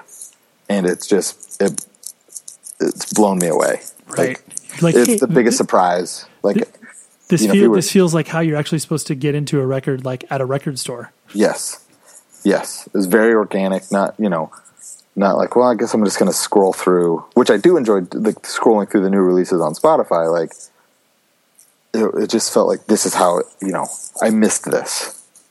So it was, you know, and it just, it's, it stayed in rotation and yeah. You know, if you would have told me in January that a Joanna Newsom record would make my top 10, I probably would have laughed at you, but Right. You're drunk. Yeah, but it is. Uh, this record's blown me away. Um, I don't know if you know. I've I haven't really gone backwards yet. I plan to. Um, but this, I don't know if there's there's more like instrumentation to this record, and it's not. You know, I don't know if on the one. I feel like the one I heard before was just a lot of harp and her vocals, like not much else. So that you know, I don't know. right you don't you like you, you don't have a basis of comparison. Like it's almost it's almost cooler to do exactly what you have done where it's like you come into a person's like you know catalog so late and you don't have any of these other you know the baggage that sometimes we carry around when we've been a fan of an artist for so long that it's oh, it's just like refreshing to be like oh this is their 17th record? Dude it's super into it. Just Yeah, found out about last month like and that's what I'm curious of. like you know her like you know longtime fans are like this record sucks. Like I have no clue, and I don't really care. It's like the, I- it's like the uh, alkaline trio. Uh, my aim is my aim is true. So you're like, what are you talking about? Yeah, like I'm sure everyone else is like, no, no, the one with her dressed up like the maiden, that's the best record. right. Uh, okay, if you if you say so. I don't, I don't know. Yeah. So yeah, I'm uh, very happy with uh, this record. and it's I guess number number four maybe in the future should just be our our like surprise slot. Where we're yeah, just like, dude, a, left field. right, you never would have expected this from me, but here it is. Yes, So what's your number three? Leon Bridges coming home. There you go. There he Yeah, is. not much more to say about it, but it is. Uh, you know, I, it was before I even heard it, it was. It was recommended to me by a mutual friend, Brandon Porter, who described it as boinking music. So I don't know if it was. And, And you'd think you, that would you, turn me off. threw right, and then you threw up immediately. Yeah. Uh, because he says boink. But, uh, it, you know, I, I listened to it against, you know, a better judgment of his des- description and was pleasantly surprised. Um, The- I'm very curious to see what he does next. Oh, for sure. Do you? Uh, and this this is obviously a joking question, but like the uh, when you're a person who obviously makes music that is considered quote unquote boinking music, where it's like you know whatever you're D'Angelo, you're you know like, Sade, like whatever, all these people who are making like you know sexy music. Like, is it one of those things where it's like you? Are you ever tempted to listen to your own record? You know, or you be like, okay, well, I've made the definitive sex record, so it's like or or do you go the opposite direction where you're just like okay well i'm gonna play something like super abrasive. Like let me just put on some cannibal corpse and Yeah, get you in the listen, mood. I'm going to listen to uh, Slayer and right. Yeah, let's put, let's put on some cryptopsy. Yeah great great record. Echo, obviously echo your sentiments. Yes. my number three record is Zombi shapeshift. This is a band i've loved for quite some time. They released this record on relapse. Two-man group uh well i was going to say guitarist but basically multi-instrumentalist and drummer uh, they basically just kind of uh, and without uh, pinning them into a complete corner. Uh, 70s ish, like synth horror ish sort of soundtrack music, but created by a live band, um, which obviously separates them from a lot of other bands. And the fact that these dudes like did it for so long, uh, touring in a van. Like the first time I saw them was at Dillinger Escape Plan at Chain Reaction in like 2001 or something like that That's crazy. to where kids, you know, kids were just like, "What the fuck is this?" And I, I was like, "I love every second of this." um, and so it definitely, you know, kind of keyed me up to liking so many of the soundtracks that you know I eventually ended up loving. Um, they paved the way. I say, were they the gateway for you? I, I mean, I was. They definitely helped. I would I would really cite them just because it was like you know, I mean, obviously, I know that we can love bands that existed prior to us being able to see them live, but there's something that's so incredible about watching something in front of you and then being able to like really latch onto it on so many different levels. So yeah, I because it's like you know I never was able to see you know Goblin in, until they reformed in the past couple of years. But it's like you know in 2001 I never would have been like oh yeah I'll see Goblin. It's like yeah I love the Dawn of the Dead soundtrack, but am I ever going to see that live? No. Um, yeah.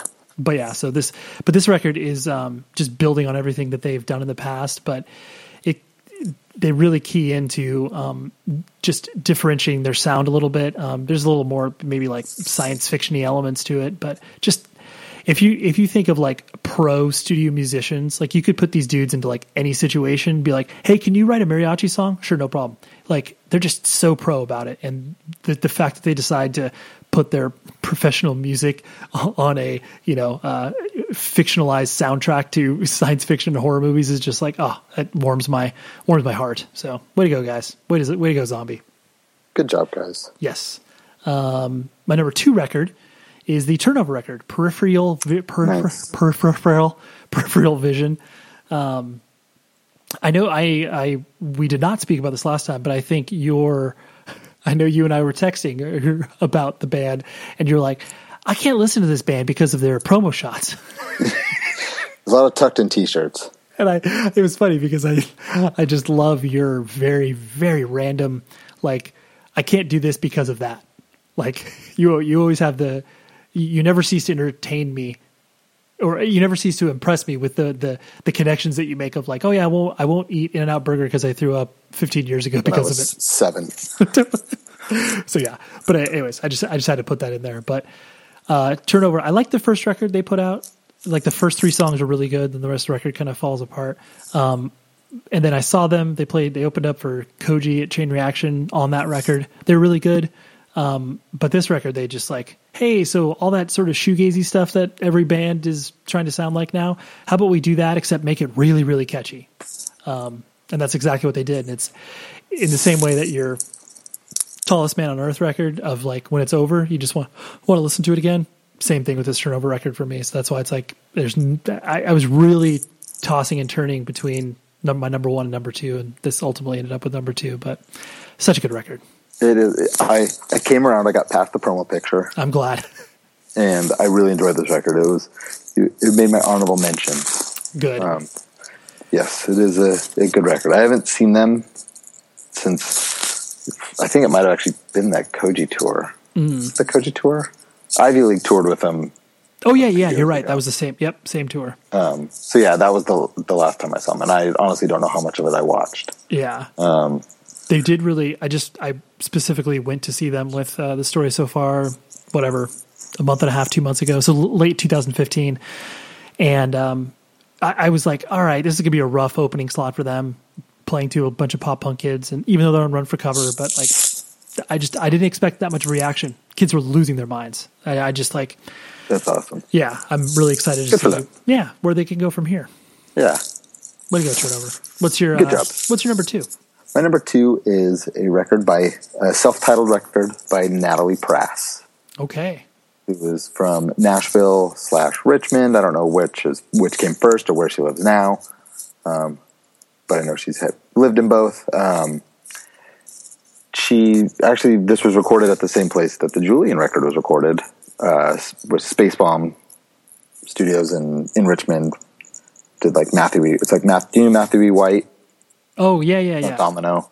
It's like him and another guy. Like it's kind of like a collective like studio thing, and she recorded there. She's kind of part of that that world, um, and it's just like this. You know, you know, if if like Jenny Lewis had more like was more like orchestral or like there's like some soul elements like um it's you know this record came out of early earlier in the year and it's just has stuck with me throughout and this was you know for a while was my number one record and it you know it got bumped to number two but i think that's still pretty good Yep. um, and what's what's and who put the, I forgot. Did you say Domino put this out or was this Uh, it was no Math, Matthew E. White's on Domino. It was released on Spacebomb, but like immediately, uh, Columbia was like, "Oh, pump the brakes. We're gonna." And they it was re-released on Startime. Star Time, yeah. So I think the same label as like Bully, Got it. but it's through Columbia, I believe. Nice. Yeah, and what's cool is like you know the record's got you know all this like instrumentation and all this like you know interesting stuff, and then I saw her live recently, and she just played as a four piece, so the songs were like restructured, and it was just cool to see like her like take the songs, and you know they still essentially sounded the same, but like hearing like the bones of them, Right. it was the, tr- cool. The transition from like what it is on the record versus what they could do live with it. Yeah. Yeah. It'll be cool to see, you know, I'm assuming like, you know, assuming she gains more popularity and grows and, you know, if what she'd be able to do with like, you know, if she would bring more people on the road and see what she could do then. That's Uh, that's exciting to watch. Like always have kind of the what ifs because usually we observe music in a very static state. You know, it's like whatever the band. It's like a five piece band. Like you know, what are they going to do? Like maybe add a keyboardist. Like maybe they'll do one show where it's like something different. But like to watch a band that can kind of scale up and down like that is pretty exciting. It was like when Bright Eyes uh, Lifted came out and, you know, there was like the big deal of like he was touring with like a 13 piece band or something, but it was like, you know, you kind of, you didn't really know what you were going to get the next time. And, you know, oh, like, think the next, you know, after that tour, I think I saw him and there was like five people with him. And the next time there was eight, you know, it's just like, or he's by himself, you know, like, Right. it's always cool. And then it's cool to see how the songs are reworked in that sense also. Sure. It's very versatile. Yeah. Cool. Nice. So then, what's what is your number one record, Joey? Tell us. My, my number one record is Sufjan Stevens, Carrie and Lowell. nice. Yes. Um, I, I was, I think, a casual fan. You know, I, I'm, uh, and you know, like every every person who likes indie rock, have a, a copy of Illinois. Of course, you're not you're not a Soup John head. No. um, so like I, I, I had, you know, what was the age of Adz? Mm-hmm. Like that, like, you know, I'm just a casual fan and there was so much like hype and, and like good press about this record. I was like, all right, I, like I probably wouldn't have ever really listened to it, you know, otherwise. And so I saw the, you know, the people talking about it. I was like, fine, I'll listen to it. And it was just immediately just like, holy shit What you, what is this? what what is happening um yeah it's just i mean i i love listening to the record with my head like in headphones because you can hear like you know he'll do like he'll sing like you know he'll he'll do the like vocals like twice like over like overdubbed and you can i really like hearing like when he stops lines a little bit shorter just like there's so many like and i don't know if it's on purpose or if it's just like who knows but like there's just so many like cool little things about this record for a record that's so quiet and for lack of a better word simple even though it's you know it's not simple at all. Um yeah it's just it's it's a very interesting and i don't know great record Yeah, no, I, I obviously I agree, but I, I mean there, I think there there is something that you said in there that I find really interesting of just like they it does um, the execution of it all is it's to me it's like flawlessly put together where the uh, whatever imperfections that are there like were clearly deliberately left there and like Yes. he obviously listened to them and thought about this and was like no this like it sounds cool. I want to keep it like that or no i want to move this around because of this or whatever um and it just it does i mean all- of his records do have that feeling of like oh this is pulled from one person's crazy brain you know um and just because his other ones were so ambitious and so large and so like um wide wide scale that you felt like this one was even more difficult to pull out of him just because he Yeah. has been on that road of like all right dude like here's your mean- cra- crazy electronic record. like age of Adz is a weird record. It's super weird. And like there's nothing and it, i guess you would i mean one could argue that this is like his most I mean obviously from a musical standpoint his simplest record but then also just kind of his most straightforward. Just like i mean besides the fact that he's you know making songs about states like i guess that's pretty straightforward but like but I mean, really, like just the the sort of tried and true. What is a singer songwriter? Like I was talking about when I was talking about the record of just like what subjects do you talk about? It's like death, family, blah blah Yeah. blah. It's like he could have. There's so many things that he could have done wrong, but yeah, the record just kills it. yeah um i've never seen him and i would like to see him Yeah, I think it was last week. There's yeah, like this. I don't know. His name's Gallant. Gallant. Gallant. I think it's Gallant. Um, who's I think like an R and B singer. Posted like a. I guess he's toured with Sufjan Stevens before, but did a cover of "Blue Bucket of Gold," with, which is on the record, and it and Sufjan Stevens actually playing piano and singing backups Oh, and it's like i mean it sounds like an r&b song i mean it's just like it's such a you know taking a song that you know is essentially fairly simple-ish and just turning it into you know it's the same melodies and everything but it just the song sounds so incredibly different. It, it's just it's really cool if you can find it on the look on the internet. I'll I'll Google it as they say, or no, I'll, I'll Bing it as the kids say. yeah everyone wants to bing it. Um, but yeah um, so yeah that's my number one record. Nice. In in a in a recurring theme that we've mentioned this record before, my number one is the uh, beach slang record. The things Oh, we yeah. do to find people who feel like us. The uh, you've obviously said all of the great things about it previously. There, it's weird. I mean, obviously, you and I are, are of the same age. We're you know we're in our mid thirties, and we've been listening to this sort of weird independent music for you know almost half of our lives. Um, well, actually, no, yeah, yeah I, 20 20-ish years whatever. We get into it when we're you yeah know, 14 15 so yeah 20 years or so. That um, now we can listen to records that make us feel young and that's what this record does for me. Where it's like by all stretches of the imagination what he is saying in the lyrics isn't you know there's nothing that's necessarily new. Like his phrasing and his earnestness is definitely um, unique like you said the the kind of the fact that it's uh, he's on his you know second go around with trying to make a band work and break it or whatever but it, it, there's so much of this that could go wrong and just feel like, oh gosh, all right, great, yeah, the ear, earnest, heartfelt replacements type punk with hard on your sleeve vocal or hard on your sleeve lyrics. Like, cool, haven't heard that one before. Um, but it's like, dude, come on, you you guys just do it perfectly.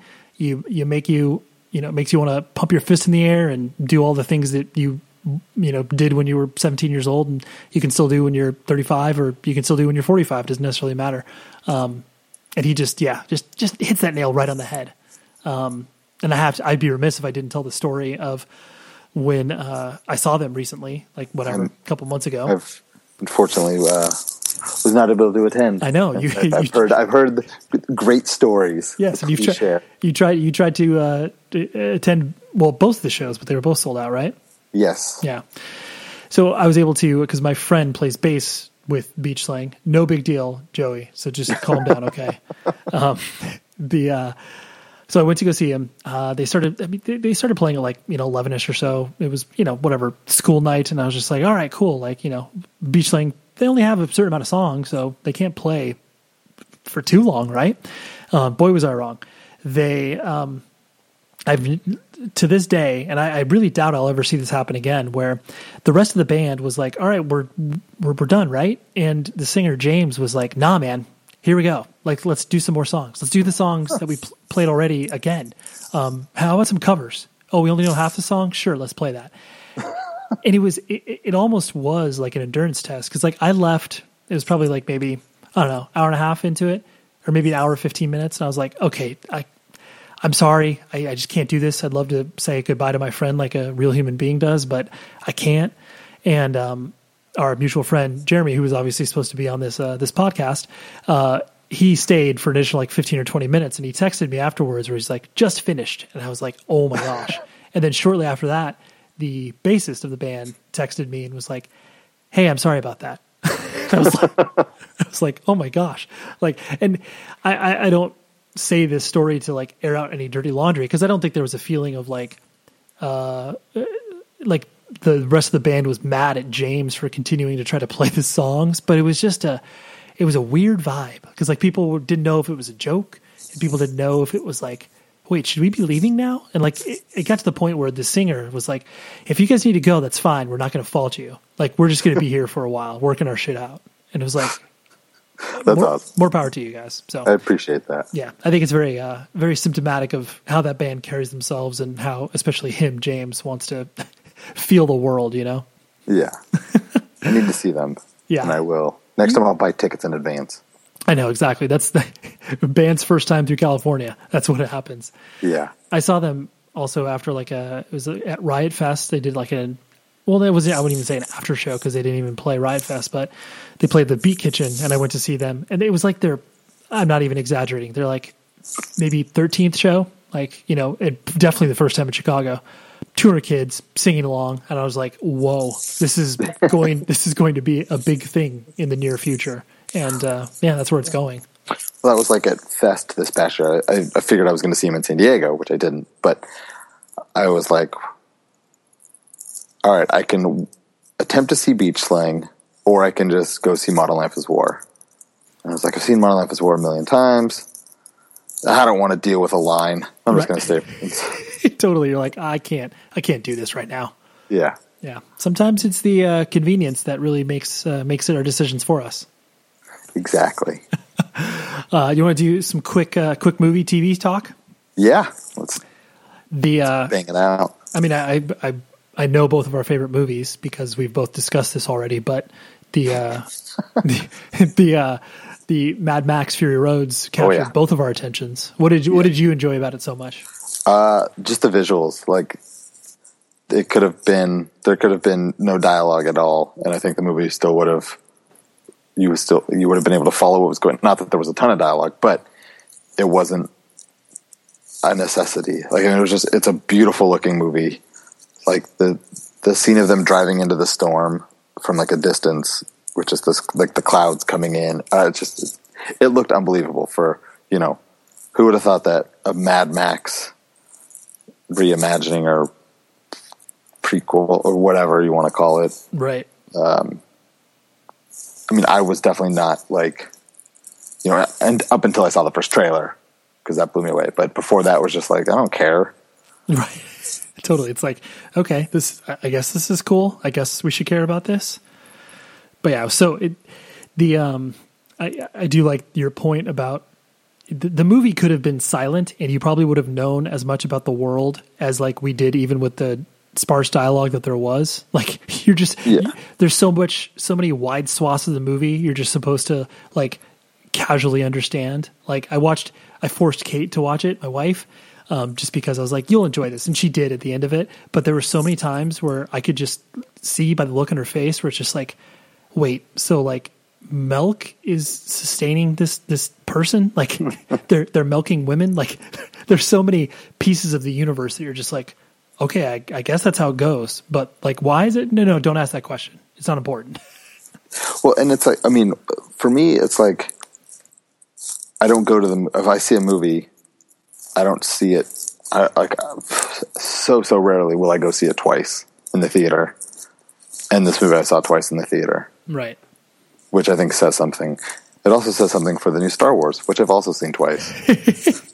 Perfect. For Force Awakens shout out. I mean, no no one's seen the movie yet, so they definitely need uh, our our yeah, podcast. if you have not bump. seen it, it's this movie called Star Wars: The Force Awakens. let's just let's let's just say there's a very cute droid named BB-8 that will capture your heart. Yes, The uh, I just want to th- go ahead. You It this was just a crazy year for movies. Like I think I saw more movies this year than I've seen in recent years. Um, and I mean, there's like there's so like the Hateful Eight was great. so good. Room was great. I haven't seen that yet. It'll it'll punch you in the stomach, but Right. it's uh, Not an easy watch. No, but I mean, there's there. It was just there were so many good movies this year. I loved the uh, yeah, like Ex Machina was obviously really I, that loved that. Um, Sicario was unbelievable. Yeah, so tense. I also th- that I actually had to debate whether or not I was should put that score in my in my top ten list. But I was like, dude, I can't. Come on, three soundtracks. like again, that's that's another couple of years, but because it was done by that uh, Jóhann Jóhannsson guy who did like Prisoners and some other movies. Basically, Oh, the, the same director as Sicario. Like he's they have the same trajectory. They just work together in all their movies. So that's awesome. but yeah, um, and then there's a there's one documentary that I want to force people to watch on Netflix called Call Me Lucky. Um, it's by a political satirist slash stand up comedian named Barry Crimmins. Uh, Bobcat Goldthwait directed it. Talk about a movie that will just like there's the notion and there's so many people that say this about obviously our political system about the world in general of just like okay one person can't make a difference just watch that movie and then you'll be like oh no you're right one person can make a difference it's not easy it's not an easy movie to watch it's documentary um, it's pretty dark but it's completely uh, you'll come out the other end being motivated transformed whatever uh, whatever cliche you want to put there but it's so so good I need to watch that. yeah, it's really just toss it on your my list, and you'll uh, you'll Never get to it like I do with anything else on my list. but Well, yeah, try. that's right. but at least it could be bu- bookmarked. At least I won't forget about it. I'll keep going back like, hey, I need to watch this. So- and one day I will get to it. What about what about TV? What did you uh, what tickled your fancy this year? Um, Obviously, review, which I'll talk about in, every year, Right. as long as there's no new episodes. Um, You're the Worst was a show that was great in its first season and only got better this past season. I just I finally just I, I shotgunned it because I had like six or seven episodes on backlog. But yeah, like the I think it was like the second to last episode. There was the where she the main character main character not Gretchen right is that her name or is Gretchen uh, the Gretchen. friend? No, yeah, it's Gretchen. Okay. Anyways, where Gretchen looks at the guy character, I can't remember his name, but she's just like, "You stayed." And the Yep. this isn't a spoiler, but it's just like that was like what five seconds, and then it cut to the credits. It was just so so emotional. Oh my! I mean, for a show that's so goddamn funny, like they just hit like you know depression and just like these deep emotions that you know like your your typical comedy won't hit on, and it's like it's a show. You know, it actually makes you feel things as opposed to you know most thirty minute comedies on TV. Right. Just here. Let's, Um, let's hit our let's hit our punchlines, and we're out of here. Yeah. Um, I guess my show, my list is rather comedy heavy, but that's okay. Catastrophe on uh, Amazon. Oh, yeah. it's, phen- I- is I- phenomenal. That was cute. I liked it. Casual on Hulu was great. No, I didn't watch that. You subscribe to Hulu? I subscribe to everything. I can't miss out. Are you uh, are you going to jump on the the Seeso, the uh, NBC uh, comedy uh, streaming service? I mean, I still have. I don't even know what that is. Dude, there you go. I mean, I just feel like people are going to talk about stuff, and I hate not being able to like. Yeah, I understand. I don't know why I initially signed up for Hulu, but I did, and that show Casual is so goddamn good. Um, yeah. Got. Um, I, I don't even know if Bloodline came out this year, but I watched it this year. Wait, what? What was it? Bloodline on Oh, Netflix. yeah, yeah. Have, I yeah, it came out earlier this It's, year. it's a slow burn, but man, it is so good. Got it. Yeah, I, I, that's all. Yeah, that's all I've heard as well. I haven't watched any of it, and it's like, I know you gotta, yeah, you gotta put your head down and get through it. And I know I'm probably missing a million things, but that's okay. Yeah, what do you got? The uh, Mr. Robot was unbelievable. There, like I said, I missed a whole bunch. Mr. okay. Robot was phenomenal. Loved, loved that show. I just, I also like. In my head, I believe that Christian Slater is the same character as what he was in Gleaming the Cube and Pump Up the Volume. Like he's just the character he plays in Mr. Robot is just a grown up version of that. Yeah. I, I just love that. Um, and Fargo season two was Ugh. Was just like a work of art, a masterpiece. yes. I- it just there's some there's some things that just like words don't do it justice. Where you're just like, how did how did that come together?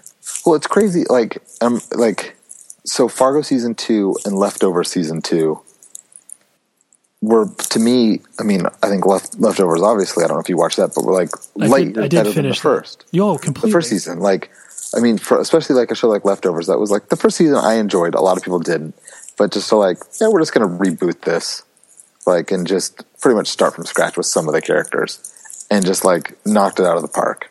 It's like it's almost like not having to use, you know, be based off the source material like Fargo or the book The Leftovers, and being able to kind of write your own story. Of, you know, they were just able to do what they want, and yeah, like you said, just knocked it out of the park. Totally. Yeah, they they really yeah they outdid themselves. So it just it's weird too because like obviously we're in a day and age where it's like ratings don't even necessarily matter. It's just the the critical buzz that kind of happens in the word of mouth because it's like you know Fargo and You're the Worst and all these shows that that get kept around aren't because people are watching them. It's like you know like oh, the the the the, pod, the podcast audience that I have is probably like one eighth of like some of these shows, and you're just like, dude, what world do we live in where it's like people are listening to people like you and I blabber on, like, and they're not watching these amazing pieces Well, of art. Well, I, I read an interview, or was, I don't know if it was an interview or something, a quote from like the guy who runs FX, and mm-hmm. you know that show Married came on at the same time as You're the Worst, and Married got canceled, and its ratings were probably better than You're the Worst, and pretty much just said like You're the Worst critical acclaim is kind of what's you know What kept it around? it's it's good to have those shows like as part of your catalog, especially as like TV's going into this like the streaming services, and you know who knows what if people are even going to have cable down the line. It's just like, well, I want to subscribe to Netflix or FX, and I want HBO and CBS, and that's my package. Right. So it's like having like you know building that catalog and having these critically acclaimed shows that people will eventually watch. You know, I think that's why The Americans is still on the air. Totally. All these all these shows that are just so good, and like forty people are watching them. Yes. like theor- like it's like I mean it's crazy that it's in the hundreds of thousands that these people are watching. Whereas like you know whatever a shitty show like Mash has like forty million people watch the the, the series finale, and it's like oh god, because there's, peop- no, there's no choice. More people watch the challenge than Totally. a lot of these shows, and as they should, because the challenge is the greatest thing on TV. But But it's nuts, yeah, right? But you, there, there's no way that you and I could argue the artistic merits of the challenge versus Fargo. Like cl- yeah, exactly. Fargo's clearly a quote unquote better show, but the challenge is a more important show. It's just a bunch of knuckleheads running into each other. totally. Um, the uh, the Jinx was incredible. Um, I mean, I know obviously everyone's watching Making a Murder right now, which is you know very uh, akin to the Jinx, but those were just revelatory as far as the way that um, you know take, taking these real life cases that uh, you know Dateline would have focused on 20 years ago um, and making it really compelling, uh, a narrative story out of them that is shocking is just it's unbelievable. yes, And then my the only funny show that I actually have on my list because I mean I liked all those other shows that you mentioned, um, but Man Seeking Woman, oh my god! In the same way that like I'm like, so are whatever hundreds of thousands of people are watching those other shows. I feel like two thousand people are watching this show. it's like n- no one is talking about this show, but for whatever reason, it got picked up for a second season. Um, but the first season is so funny. It is so bizarre. It, it just takes every premise of like a single guy in the city looking for love and just flips it on its head. Like I'll illustrate the pilot episode where it's like he gets set up on a blind date via his sister. This is the, the main character, J- Jay Baruchel. Um, he goes on a date with this girl, and uh, his sister is describing her, and she's, she's like, you know, she's whatever, saying, "Oh, she's funny, she's nice," and then uh, Jay character is like, "Wait, but she he she didn't say she was pretty." So she might be she might be kind of ugly. She might be kind of like a troll. Like I think he says that to one of his friends, and then he legitimately shows up to a restaurant and a troll is sitting across from him. And it's not like a girl talking like a troll or it's a like, legit troll. that doesn't speak English and ends up trying to bite his leg off. And it's like it is so it's absurd to like the umpteenth degree. And the fact that it's like Lorne Michaels is his executive producer, and I'm just like I mean, to me, that's the only reason it's probably still on the air Yeah, but uh, it, it's just so it's so good. And the, second season just started. I watched the first episode of it, and it was just like, oh, are you kidding me? It is so good. that's a show I need to catch up on. I've never or, I've, or watch. Yeah, it's it's just and it's, it, plus I mean it's half an hour. It's exactly the same. It, it, it still it, honestly it's very it's a very good companion piece to you the worst because it's uh it's not as like um I guess like a gooey center that you're the worst has, um, but there's still emotional beats that get hit that you're just like, oh, even though this is like so wrapped up in absurdity, it's hitting on some very very true feelings that we all have in our lives. Yeah. All right, I need to. I'll make that happen. I'll add it to the list and Yeah. actually get to it. Well, I, I think we did it, Joey. We that is the definitive uh, 2015 list of stuff you should put in your eyeballs and ear holes yes.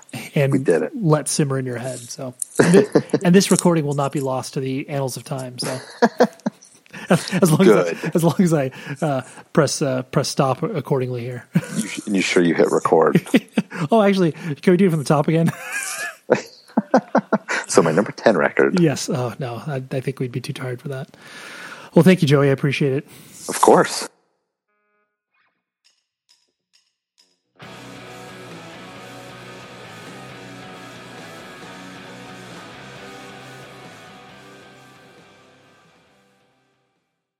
You've been listening to the Jabberjaw Podcast Network, jabberjawmedia.com.